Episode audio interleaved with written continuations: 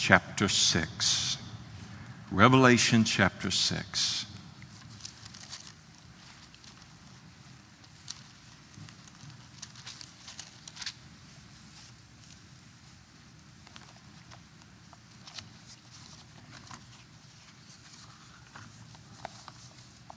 If you're with us this morning and you don't have a Bible, uh, men are coming up the aisles right now with Bibles. And if you get their attention, they'll put a Bible in your hand. It'll be marked right to our passage this morning. And uh, if you don't own a Bible, make that Bible a gift from the Lord to you today. Two verses in Revelation chapter 6 that encapsulate the initial unveiling of the Antichrist during the tribulation period. Chapter 6, verse 1. Now, when I saw the Lamb opened, uh, now, I saw when the Lamb opened one of the seals, and I heard one of the four living creatures saying with a voice like thunder, Come and see. And I looked, and behold, a white horse, and he who sat on it had a bow, and a crown was given to him, and he went out conquering and to conquer. Let's pray together. Lord, we thank you so much for your word. We never, ever lose our awe over the privilege of being able to open it up and to have it accomplish and do in each one of us what it alone can do and the supernatural power of it in our life. We pray that you would sanctify us by your truth today. Lord, there's a lot of unsanctification that wants to attach itself not only to our doing, Lord, but also to our thinking and our feeling in the course of life. And we pray that your word would touch all of those areas of our life today. We pray that you would continue to use it to thoroughly furnish us unto every good work, your call, your purposes upon our life. And we pray that you would use it to increase our faith, Lord, as we come to know you and your ways better. Your word says that faith comes by hearing, and hearing by the word of God. And we pray that your word would do all of that and more in our lives this morning. We pray that you'd freshly fill us with your Holy Spirit. Give us a supernatural capacity to absorb your truth today, to enjoy it, Lord, to experience it as it comes forth from your word. And we ask these things in Jesus' name. Amen. Please be seated.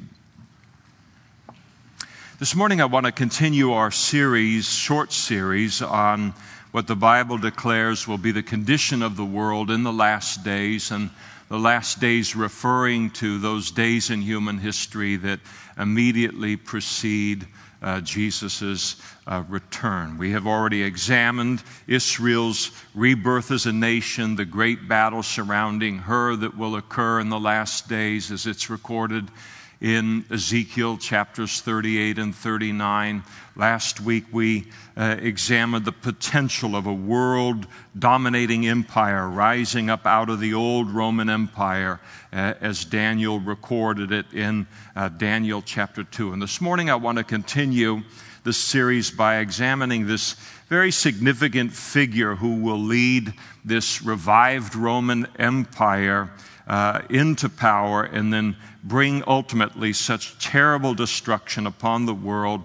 He is known uh, most often in the Bible by the title the beast, but within our culture, he is most commonly known as the Antichrist. And so that's the title we'll use for him in the course of the study.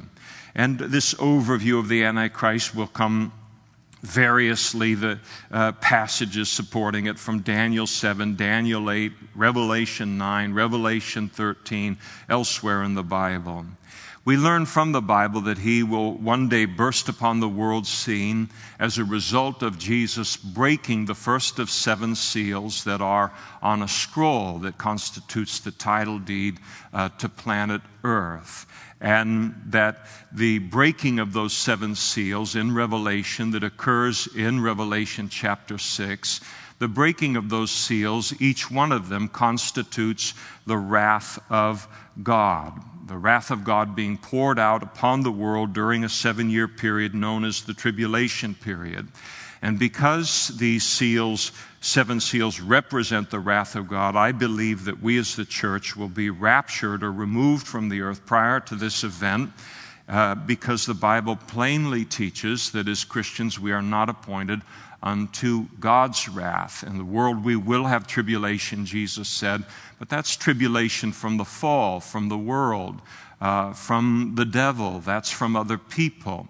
But we're never appointed as Christians to incur uh, God's wrath. We're not appointed to it. The Antichrist will not come into the world of his own will and in his own timing.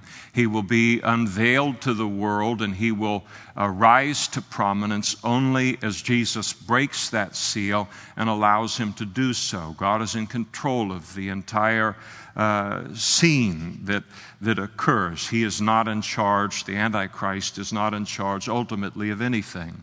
The Bible teaches that he will be a man but he will be controlled by the devil. He will be satanically directed and empowered. Uh, we see people that, you know, and think about uh, demon possession and casting demons out of people and so forth. And Jesus said there are certain demons that come inside of people by, for whom that demon can only be cast out through prayer and through fasting. And so there's a whole hierarchy of demonic beings, much like our military has a whole hierarchy of, of authority. And uh, uh, imagine, you know, as you can deal with the fierceness of casting a demon or dealing with a demon that is inside of a human being that is of lesser authority. With the Antichrist, it will be Satan himself that will possess this man and, uh, and lead him uh, out into uh, controlling him, and, and this Antichrist will be controlled by the absolute purest uh, evil possible. I think that sometimes people can tend to think that the Antichrist will be uh, easily recognizable, that he'll have, he, he won't have proper pupils. Uh, you'll be able to look and they'll be oblong or something, you know, squares or something like that. Or that there'll be some kind of quirky little thing about him that gives himself away. I've never seen any of the movies that have been uh, made about him. I am a little bit embittered by the fact that some of them uh, chose to use my name for the Antichrist, uh, which scares people. Uh, at least a little bit. They get, they're a little uncomfortable around me for a couple of weeks until but the Antichrist will not be, you know, recklessly or obviously demonic. He won't have this wild demonic look in his eyes.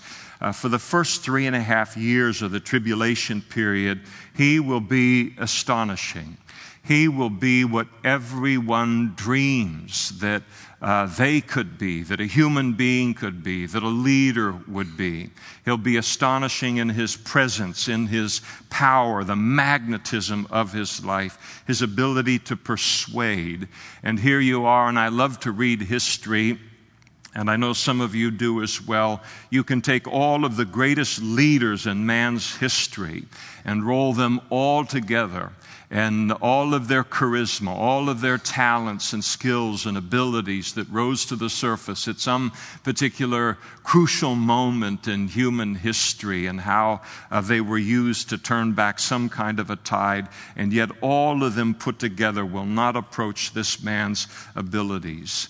And when the world sets their eyes on him and listens to his ideas, they will be totally and completely intoxicated uh, by him, by his charisma, by his ideas.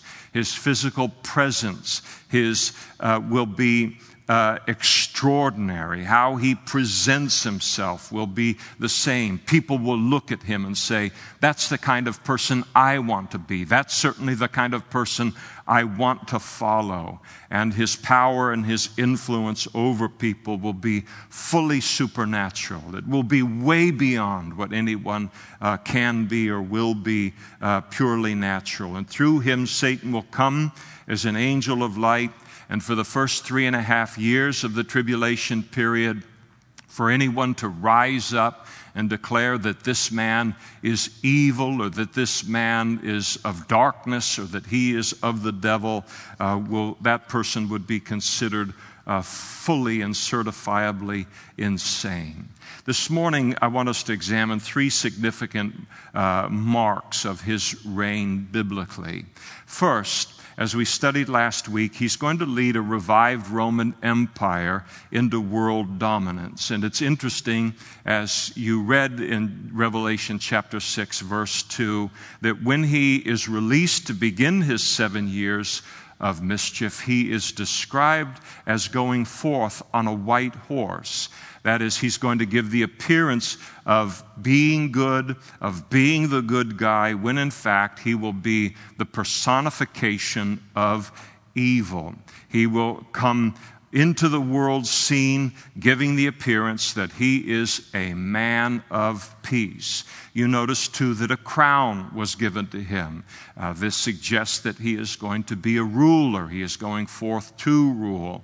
He also goes out, we're told, conquering and to conquer. In other words, world domination is his goal.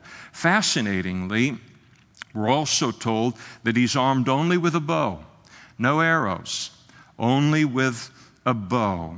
And initially, uh, indicating that initially he will accomplish world domination without the use of weapons, without the use of force. He will do it through charisma, diplomacy. He will do it through words and answers to mankind's problems. He does not do it through violence, though later on, once he comes into his position of power, he will not be hesitant to use military force and to use violence to uh, uh, uh hold on to his uh, power.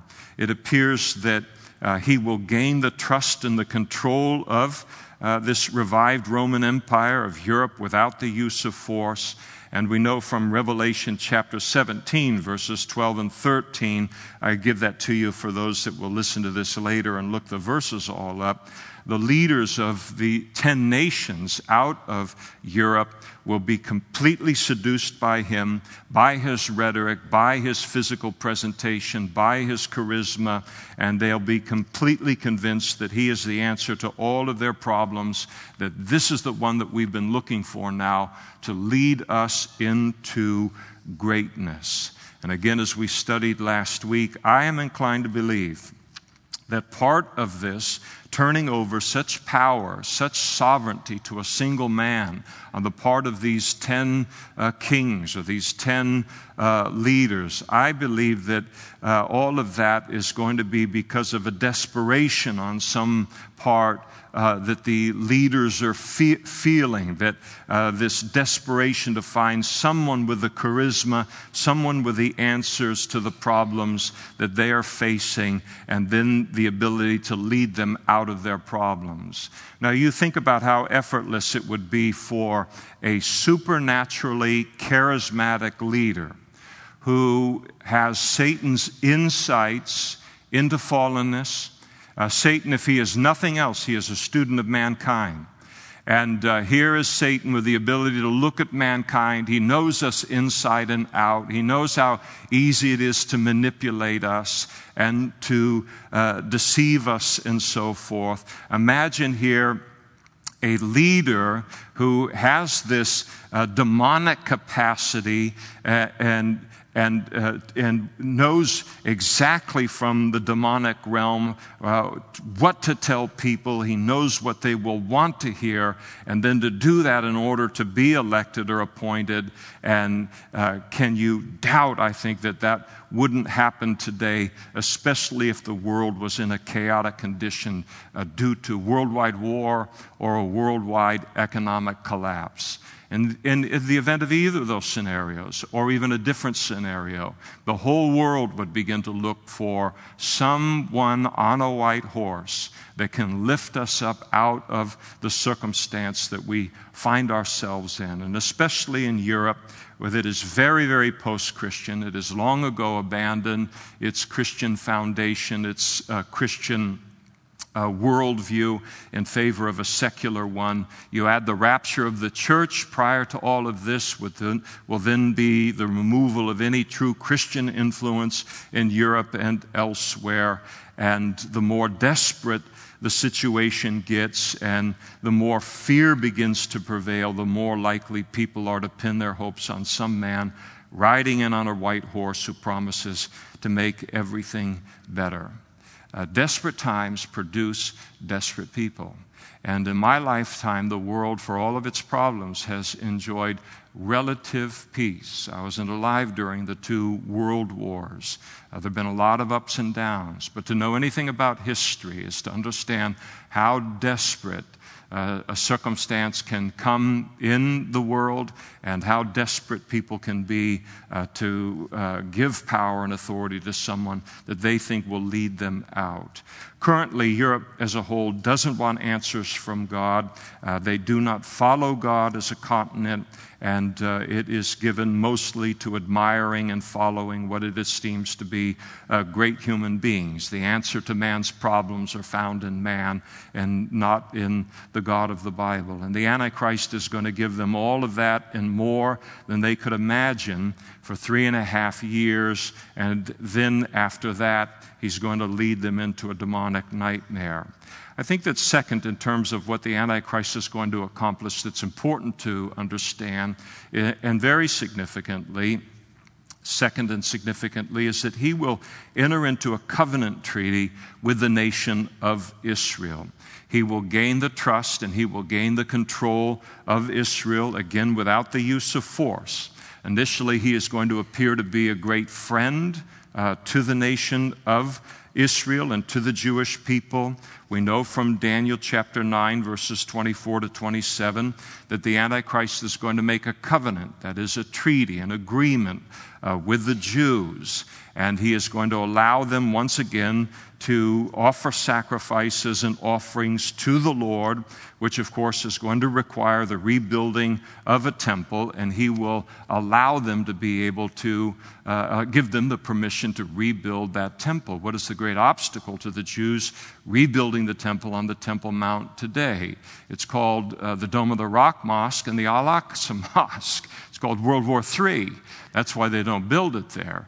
And, uh, but in the timeline, as we looked in Ezekiel chapter 38 and 39, if that attack by Gog and Magog and its allies, made up of Muslim nations, uh, attacks Israel before the beginning of the Great Tribulation, then uh, they're going to get punched in the nose by God, and their armies are going to be destroyed. Seven eighths of each of their armies, their homelands, will be uh, destroyed and judged by God. What that will do is it will humble Islam. It will be a setback for Islam and also for Russia. And uh, one of the problems that, you know, in looking at how in the world can, uh, you know, the, the Europe become the world ruling empire, something has to happen in the United States, something has to happen to Russia. And, uh, and this, uh, you know, pushing back of Russia, this uh, humbling of the Islamic nations, then allows the Antichrist, in my mind, at the very beginning of the seven year tribulation period, to come forward in that uh, moment in time, offer the Jews the opportunity uh, to rebuild their temple without the Islamic nations squawking too much, uh, because that's the price of defeat in, in war.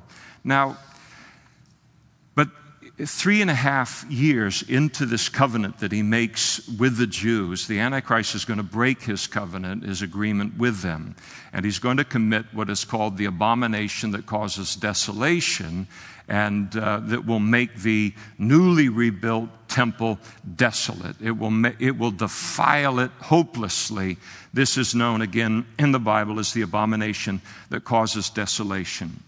One day at the three and a half year mark of the seven year tribulation, he will walk into the Holy of Holies. For those of you who know something about the Old Testament and the temple and the tabernacle and the Holy of Holies and the sacrifices and the furnishings and so forth, the Holy of Holies in the temple represents the very presence of God. It is the holiest part of a very holy structure.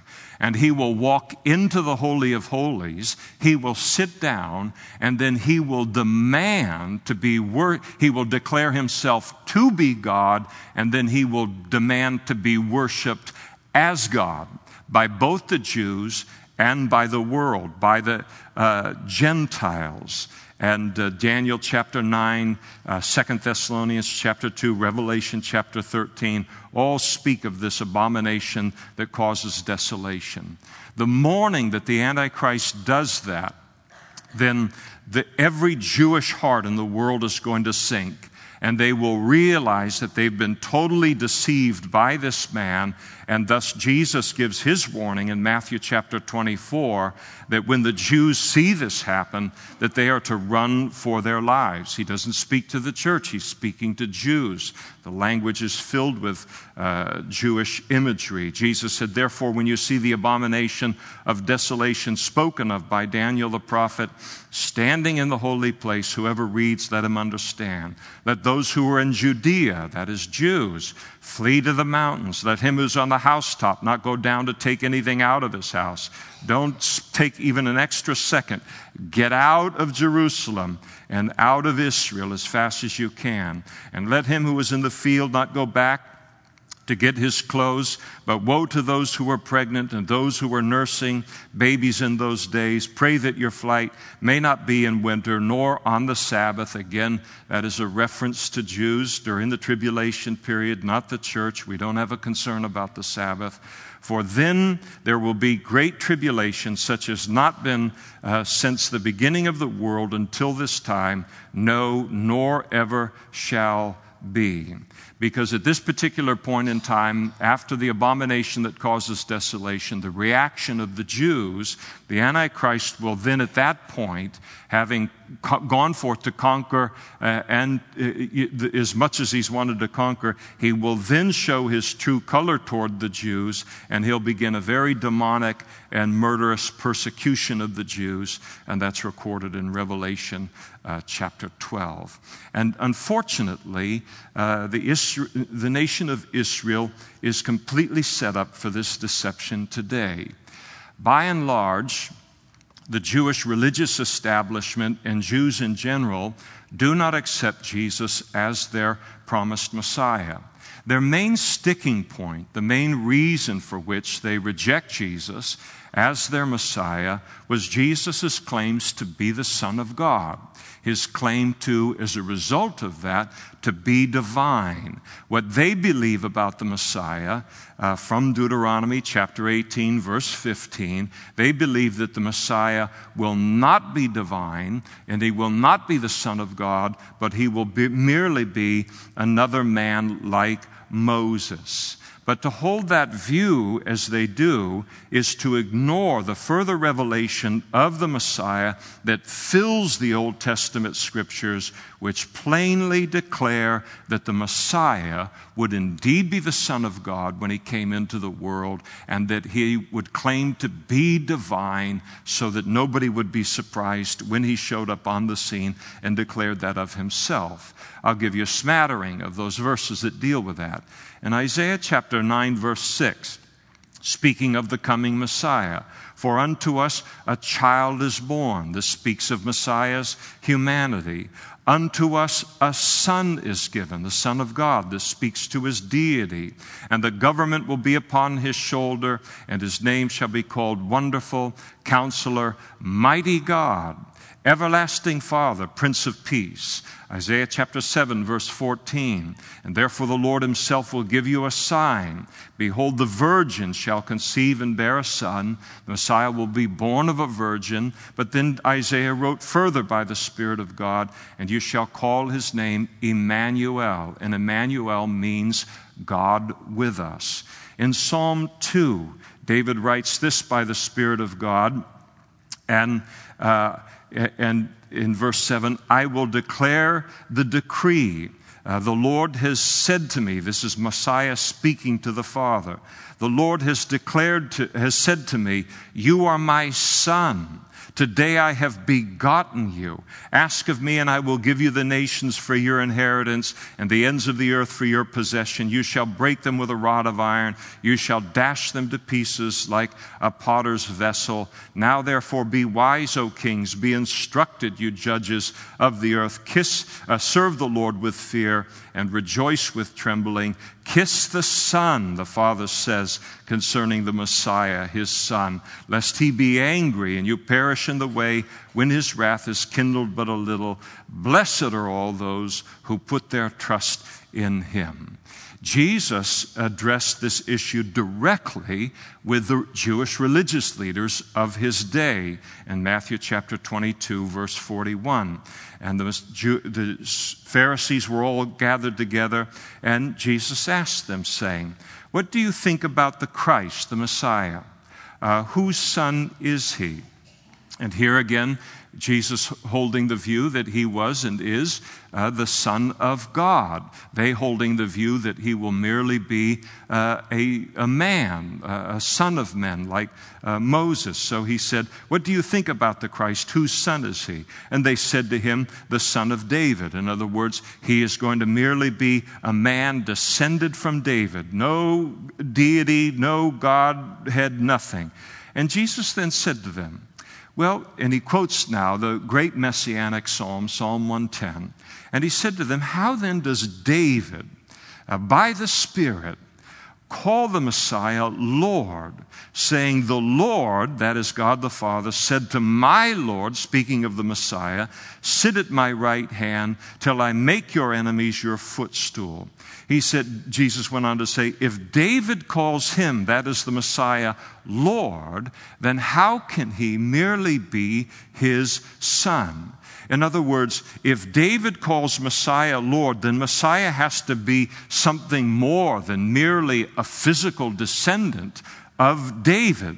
David must have recognized him to be someone greater than himself, and David was the greatest king in the history of the nation of Israel. Messiah is greater than a mere man, that is, that he is divine. And they had nothing to say to Jesus as he confronted them with that passage of Scripture.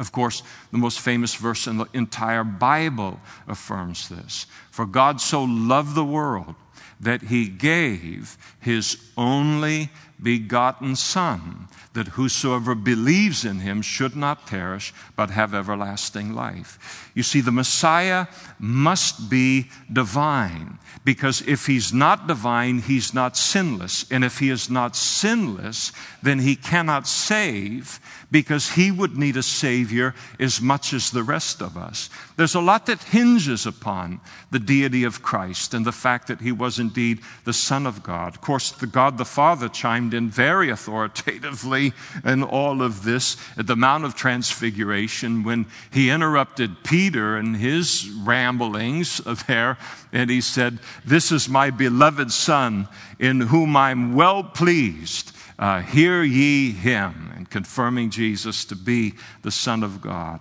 Now, their determined belief that the Messiah will not be divine, uh, this by the Jews, but simply a great and charismatic man capable of miracles like Moses, it leaves them completely vulnerable. vulnerable you know what I'm saying? vulnerable to being deceived by the Antichrist. And this is exactly what Jesus warned when he spoke to the religious leaders in John chapter 5, verse 43. He said, I have come in my Father's name, and you do not receive me. If another comes in his own name, speaking of the Antichrist, him you will receive. That verse is so heavy, and it's been in the Bible for 2,000 years, and it's as if it had never been written. Well, if the Jewish people by and large reject Jesus as the Messiah, and if they believe that Messiah is merely going to be a great man, then the logical question then to ask and, and, and, becomes how in the world will you identify the Messiah when he comes? And part of their answer is He will rebuild the temple. and he will allow the sacrifices and the worship to be reestablished there. And it is exactly what the Antichrist will come on the scene and give them permission to do. They are completely set up for the deception that is coming. And there are many, many in Israel today that believe the Messiah is coming and is coming soon. Uh, several years ago in the city of Jerusalem, when we were there, there were banners all over the old city that were declaring, Messiah is coming soon. I have a cup in my office that uh, you could purchase at that time. Someone purchased it for me and, and gave it to me as a gift that had the saying uh, in the Hebrew there, Messiah is coming. And there is that recognition on the part of the Jews that uh, history is becoming kind of climactic and, uh, and they're looking for the Messiah to come soon. And uh, Jesus, Messiah, Jesus, is coming soon uh, in his second coming. But unfortunately for the Jews who have rejected him as the true Messiah, the Christ is go- uh, the Antichrist is going to come first, and they will unfortunately think that he is their promised Messiah. Now, the third thing that the Antichrist will do in his uh, seven year period, and famously, is that he will require everyone to receive a mark on their right hand or their forehead, without which no one will be able to buy or to sell uh, during the tribulation period. And this is recorded in Revelation chapter 13, verses 16 and 17 when people take the mark during the tribulation period, it's more than just kind of like heading down to the tattoo parlor and uh, just having something or a chip put under their skin or whatever form this ends up uh, taking. This is more than just, okay, this is what you got to do now to buy and sell, and so let's get down there and do that. Taking the mark will uh, actually designate a person, and they'll know this to be true. It will designate a person as a uh, devotee or as a true follower, a worshiper uh, of the Antichrist. It will involve that kind of an attitude toward him. Again, at the abomination that causes desolation, he is going to claim, declare himself to be God. He's going to demand to be worshiped uh, as God, not only by the Jews, but by the entire world. And people are going to know exactly what they're doing when they take that mark during the Great Tribulation. And, uh, and during that tribulation period, uh, the importance of not taking the mark is so significant that God sends angelic messengers uh, from heaven in order to warn people against doing that. Revelation chapter 14, verses 9 through 11. At this point of the Great Tribulation period, the light is going to begin to go on for a lot of people, not just the Jews, but also the Gentiles. A lot of people are going to realize that they've been fooled at this point.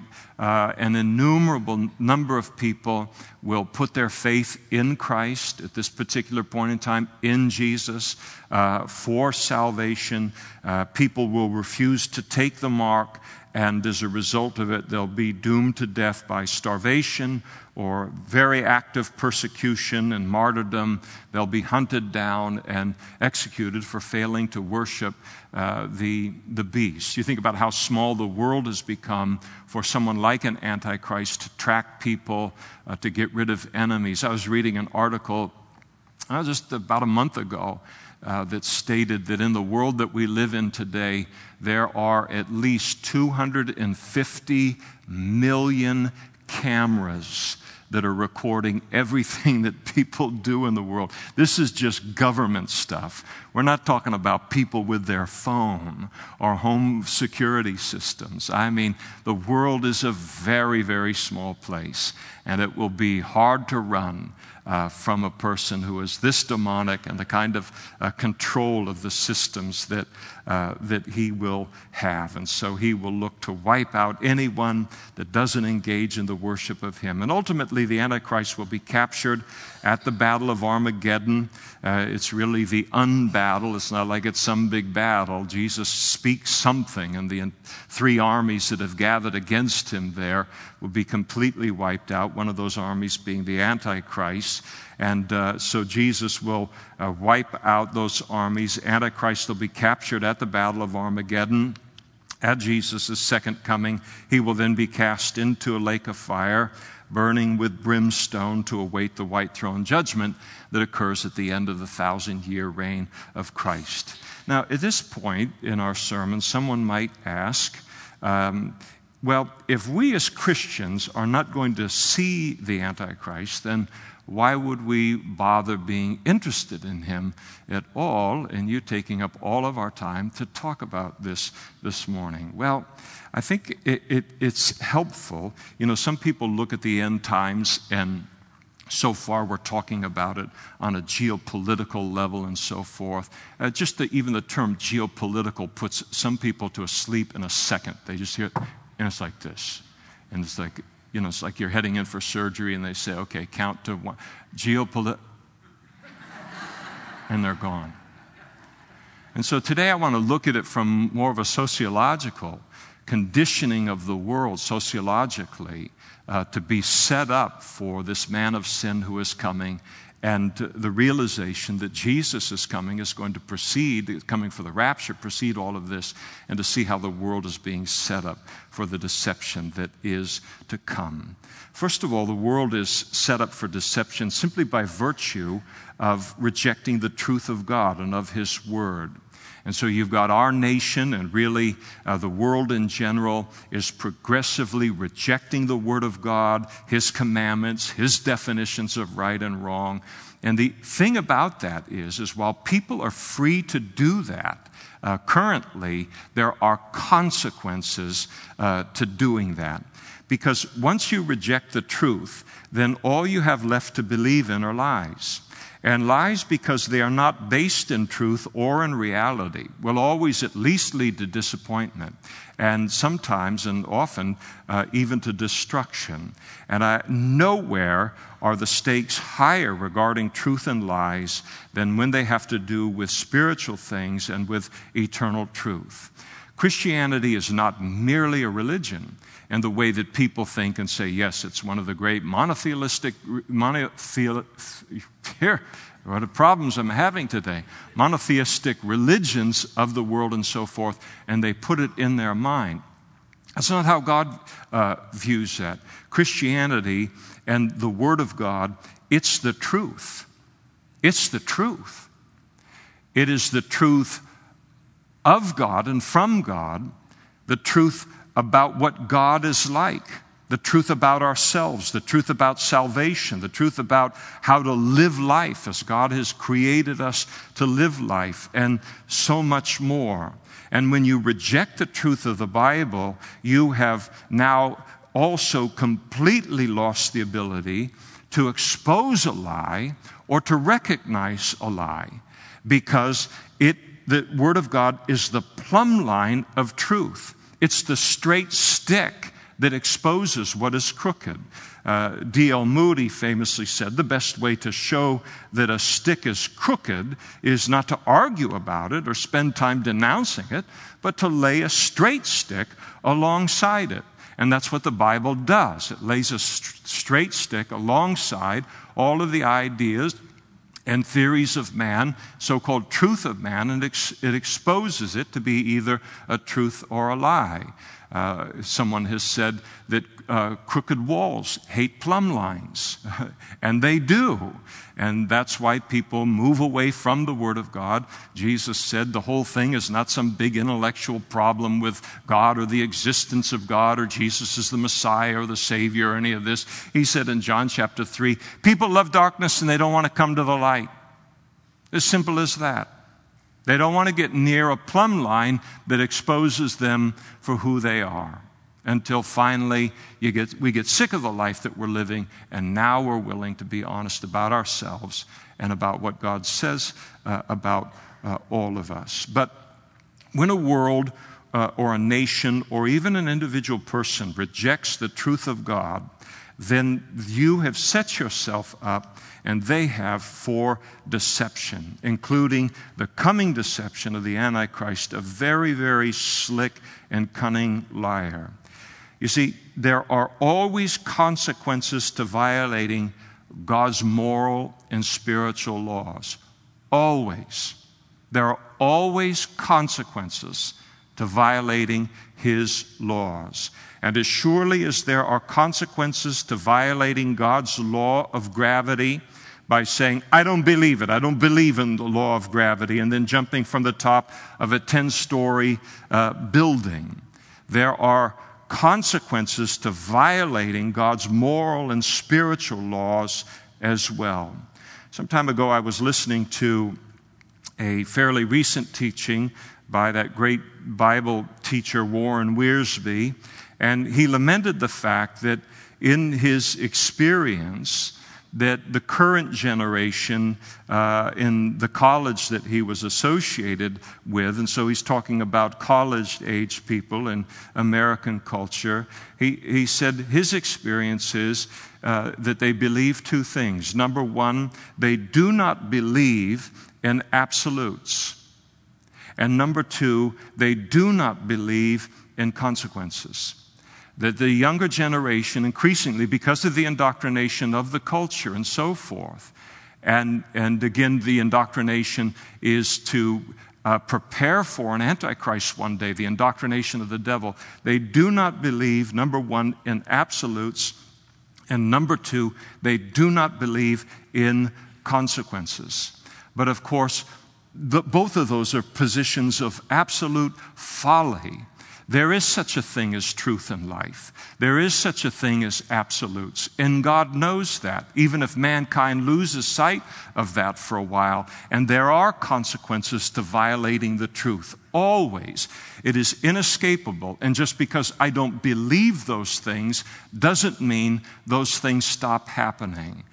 To refuse to believe uh, that and, and to refuse to believe that there is truth and that there are consequences to violating that truth, and the truth being God's truth, is a, to set myself up for a deception that is headed for a very catastrophic end. And may I say that the younger generation is not the only one that's susceptible to this. This is permeating even into the oldest uh, uh, generation within our culture.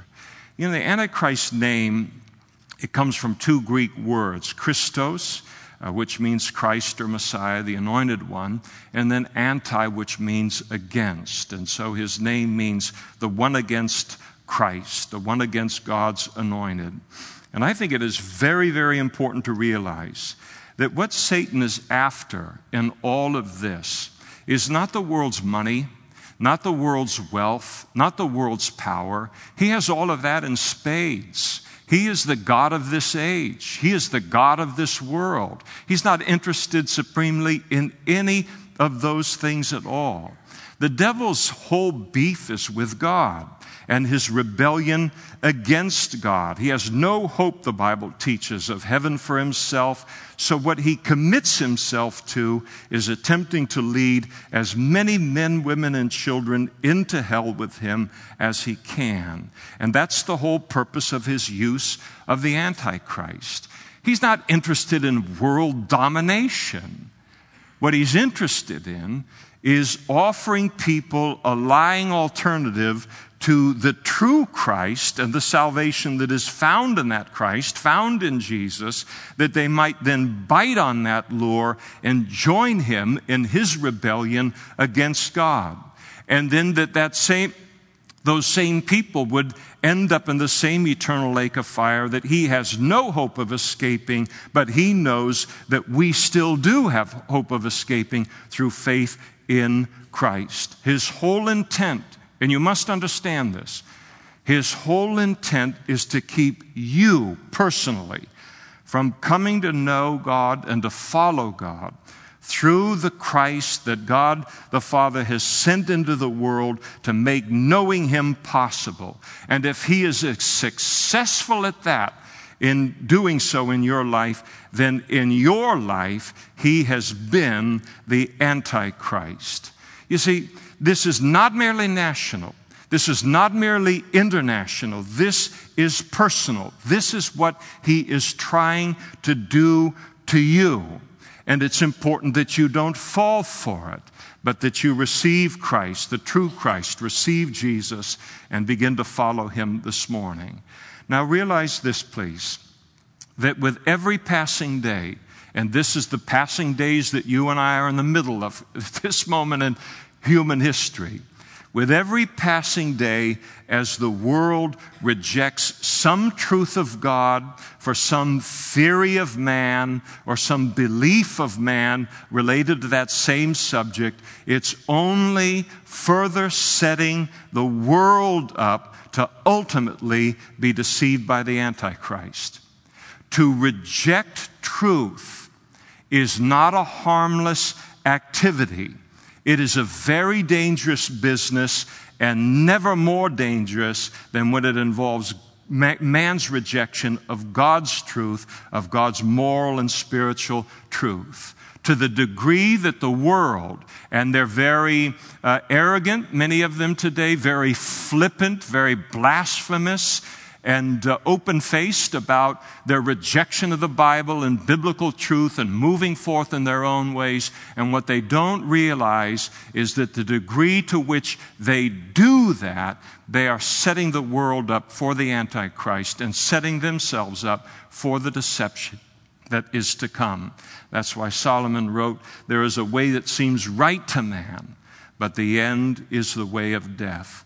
I think a second thing to keep an eye on in all of this is, is the continued concentration of power uh, in the world, to watch the expansion of government and how, and, and how power is increasingly become uh, wielded by a smaller and smaller uh, group of people. Uh, as our nation and the world as a whole increasingly rejects God, his, again, his definitions of right and wrong, his commandments, and then replaces that with their own definitions as, our, as the, our nation and the world becomes increasingly hostile toward the institutions of God, which are designed to bring a very needed stability and holiness into a world that is very fallen. The institution of marriage, as he defines it, the institution of family as he defines it, the institution of the church. And as you undermine, and even as is happening today, you attack these institutions that produce needed stability in the world, then the inevitable consequence is that you're going to destabilize the world at its very foundation. And the world must, as a result, begin to fragment and unravel. And the more it rejects God, the worse things become because only God, His Word, His commandments, His wisdom, His institutions can hold all of this together. There is not a nation in the world, not even the whole world put together, that possesses the wisdom and the power and the wealth to replace God and to do His job in this world. And as the God rejecting world increasingly fragments and as it increasingly unravels because it's unwilling to look at the problems for what they are at their core, and that is that they are spiritual and moral problems that can only be rectified by repenting and getting right with God, and because they don't want to give up their definitions of right and wrong and give up the sins that those definitions protect, despite all of the terrible consequences of those sin. Their solution then is to look to government to fix all of the problems that are produced by all of this. And so their solution becomes more and more government and government that is empowered far beyond what is healthy. Because if you reject God, you reject His Word, you reject His commandments, His wisdom, His institutions, then you're going to need all the cops you can put on the street and more. You will never be able to hire enough of them. You're going to need more prisons than you can ever build.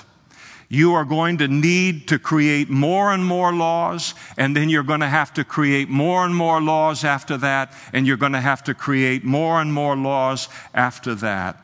And if you're going to undermine God's institutions of marriage and family and you're going to redefine it, then you're going to need public schools not only to be a learning center, but now to take the responsibility of parenting these children as well. Until one day you wake up and you find that government is attempting to do in this world what only God can. And worse, until government has a place in people's lives that should belong to God alone. And then one day it will seem like a very small thing to turn the whole thing over to a very, very charismatic leader who rides in on a white horse and promises to fix all of the problems of the world that have been created by rebellion against God. And then it will become a literal hell upon earth. Again, disobedience to God's commandments always lead to problems. And big disobedience leads to big problems. And Lots of disobedience leads to lots of problems, which then leads to larger government and more empowered government. Why? Because it's the only thing big enough to even try and address the problems that are occurring socially and morally and spiritually within the culture as a result. And this cycle is going on in our world by the day before our very eyes, and it is a setup for the Antichrist who is coming. Third, I think is important to watch is increased desperation in the world. I think especially uh, economic desperation. Again, I don't think that 10 kings in, uh, in a revived Roman Empire are going to turn over that kind of power, uh, power and sovereignty to uh, anyone except they are somehow desperate because of a severe economic problem that may exist at the time. And I think that uh, we live in a world today where if a person doesn't have the Holy Spirit in them and they aren't born again, I think increasingly, uh, the, as I observe the culture all around me, that people would honestly say, I'd follow the devil himself if he promised me a good job and economic security. You think about how many people in the world today would strike just such a bargain, especially in tough ec- economic times. It's the world that we live in. And increasingly, you watch the national elections that are going on now, and the elections of the world as a whole, really. And what's the focus? What's the emphasis? A return to morality, which is at the core of all of our problems, a return to righteousness. No, it's all about money. It's all about the economy. That's what we've got to fix, as if an economy can exist independent of a, a deeper foundation. And again, as the world destabilizes, people are going to grow more and more desperate for a solution. Any leader who ha- appears to have the charisma and the skill to lead them uh, into safety and prosperity. I look at our culture too in the realm of the current uh, cult of personality in our world today, and I see how fascinated, how mesmerized people are by stars, by charisma. We're even uh, fascinated uh, by and make people famous who are famous for simply being famous. Uh, Paris Hilton and the Kardashians are kind of like the, uh, you know, the poster children for all of this. No cure to the common cold. They don't deliver mail on a daily basis. They don't, you know, pave a road. There's nothing constructive being done at all through their lives. And yet, how many people are following uh, them like that? If you're related to them, I'm sorry for putting them down here today. But they are the illustrations, the graphic illustrations of this development within the culture. How fascinated people are over people who are charismatic and famous for just being charismatic and famous. And we see how easily people can be manipulated today by this kind of thing, by the mass media and the social media that follows it. It's always been true, but I think it's increasing. I mean, you look again at our current presidential election and it seems to me at this point it's almost entirely about personalities as opposed to policy positions of the candidates. And maybe that's going to change after the conventions. But uh, what do these two candidates stand for? And what do they believe in outside of maybe one or two issues? Where do they want to take us as a country? How, even more importantly, how do they want, uh, intend to do that? But that's not the focus of the campaigns. And I think to myself, as this kind of uh, personality is being put to the forefront rather than policy and these kind of things, I think they must know something. These are not stupid people. They must know something. And what they probably know is that people simply don't care about issues and policy by and large in this age, that this really is all about personality. And that's a horrifying thought. But it doesn't seem far fetched to me in watching the world that I watch around me. And one day the Antichrist is going to come on the scene with personality plus. And I don't think he'll have to do much, uh, have much of a problem wowing the entire world today. And he certainly won't much, uh, once Christians uh, are removed. I'd like to develop this more, but I have to leave it. Fifth and finally, I think it's good to keep an eye on the continued elevation of feelings and emotions over the mind and over logic and rationale within the world as a means of testing truth or determining truth. Famously, the very terrific uh, uh Christian apologist Ravi Zacharias observed concerning the younger generation today in the Western world. This is the question that he posed How do you connect with a generation that hears with its eyes and thinks with its feelings? How do you connect with a generation that hears with its eyes and thinks with its feelings? And uh, what he has observed concerning the younger generation is again increasingly true of everyone. Thinking, logic, rationale are out in the world today. Feelings are in. When I was younger, it wasn't uncommon for one person to ask another person, Well, what do you think about that? Well, what do you think about this? But that statement's almost gone the way of the dodo bird today, replaced by what? Well, how do you feel about this? How do you feel about that? We don't even ask people to think about these things anymore. What we want is coming from the emotion and not from the rationale, not uh, from the mind. Feelings are now more important than thinking. But this shift dramatically increases our capacity to be deceived by others. If you work in sales, you know for a fact, it's your life, that if you can get a person emotional about a decision, and a purchase, as opposed to making a decision based upon facts or logic, you're far more likely to make a sale. That's why when you go into the model homes, that are being, uh, you know, displayed in the neighborhood and so forth, and you go in. That's why they have the hot chocolate chip cookies cooking in the oven. So that when you walk into that house, they're trying to hit you emotionally. This feels like home. I like chocolate chip cookies. Or they'll do popcorn or whatever. They're trying to pull a person in emotionally.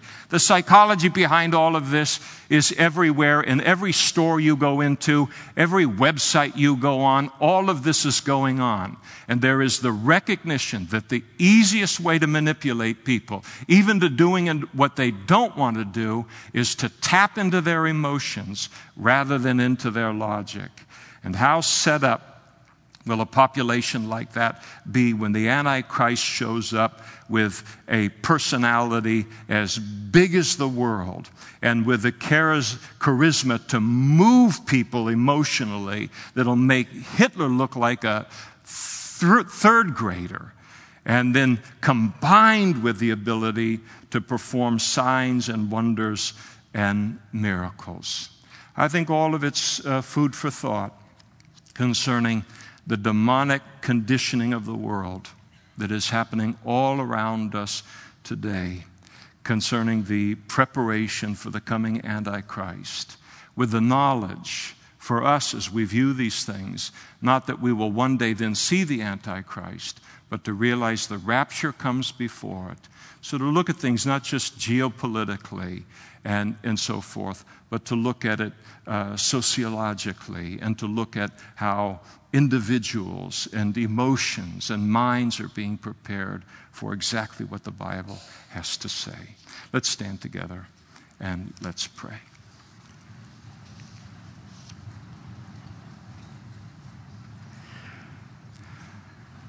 Father, so much of what we have talked about this morning is the cause for alarm in so many people and in so many of your people. And I pray and we pray that you would use your word this morning, that as we see these trends that are so clear to us because of your spirit and because of your word, that these things will not produce alarm within us or panic or fear, but Lord, it will produce within us a, a desire to be on guard that we do not get pulled into these deceptions, to walk closely with you, to give your word the authority that it deserves within our life and quick obedience to your commandments, to recognize how dangerous this world is, not just uh, politically and not just militarily and in terms of violence, but how dangerous it's become morally and spiritually. And Lord, to just walk that walk with you in the midst of all of it so we are not seduced as well. But then, Lord, to look at all of this and to realize that this is far from just happening, but you have prophesied of it, and it merely means that Jesus' return is that much closer. And so, this is the world, at least as I see it, Lord, that we are in every day. We ask that you would continue to bless us and use us as your light, as carriers of the truth and the gospel into all of the world and all of the places that you take us, bringing light and hope, Lord, and the, uh, the truth about you into our neighborhoods and into our workplaces and schools and into all of our situations, knowing that we were once as blind as, as the blindest of people are even today to all of these things. We pray that in these last days you would give great power to your gospel and to your truth, that it would be able to penetrate through all of this indoctrination and all of this uh, preparation, of uh, demonic preparation of the devil against the truth of God and the setting up for the coming Antichrist. And we ask these things in Jesus' name. Amen.